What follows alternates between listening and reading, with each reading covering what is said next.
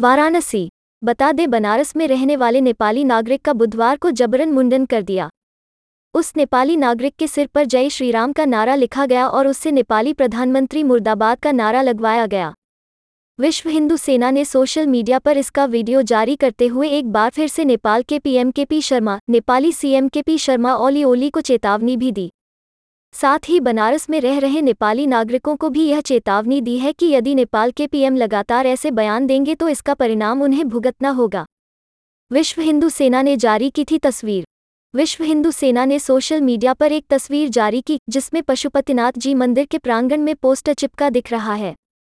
इस पोस्टर में यह लिखा था कि नेपाल के पीएम ओली भगवान श्रीराम के बारे में दिया गया अपना बयान वापस ले लें, वरना नेपाली नागरिकों को परिणाम भुगतना होगा। सुबह पोस्टर चिपकाने के बाद ही शाम को विश्व हिंदू सेना ने विवादित कदम उठाया और घाट के किनारे जा रहे एक नेपाली नागरिक को रोककर उसका मुंडन कर दिया। नेपाल के पीएम के खिलाफ नारेबाजी।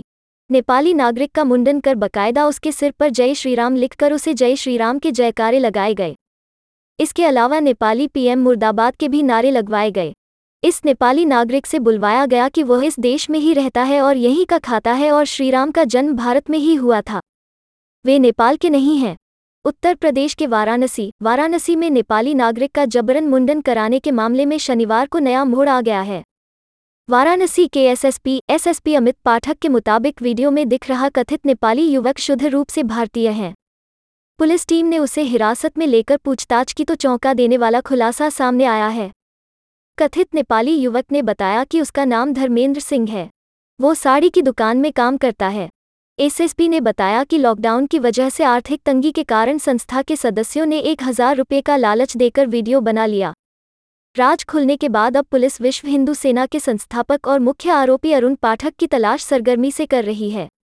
मामला सामने आने के बाद विश्व हिंदू सेना के संस्थापक अरुण पाठक समेत अज्ञात कार्यकर्ताओं के खिलाफ केस दर्ज किया गया है। वहीं मामले में गंभीर रुख अख्तियार करते हुए यूपी डीजीपीएचसी अवस्थी ने वाराणसी के सीनियर अफसर जाँच कराने के आदेश दिए हैं। केस दर्ज करने के फ़ौरन बाद ही पुलिस ने गिरफ्तारी के लिए छापेमारी शुरू कर दी है। अभी तक चार लोगों को गिरफ़्तार किया जा चुका है। इनमें संतोष पांड्या, राजू यादव, अमित दुबे और आशीष मिश्रा प्रमुख हैं। वहीं मुख्य आरोपी अरुण पाठक अभी भी पुलिस की गिरफ्त से दूर है।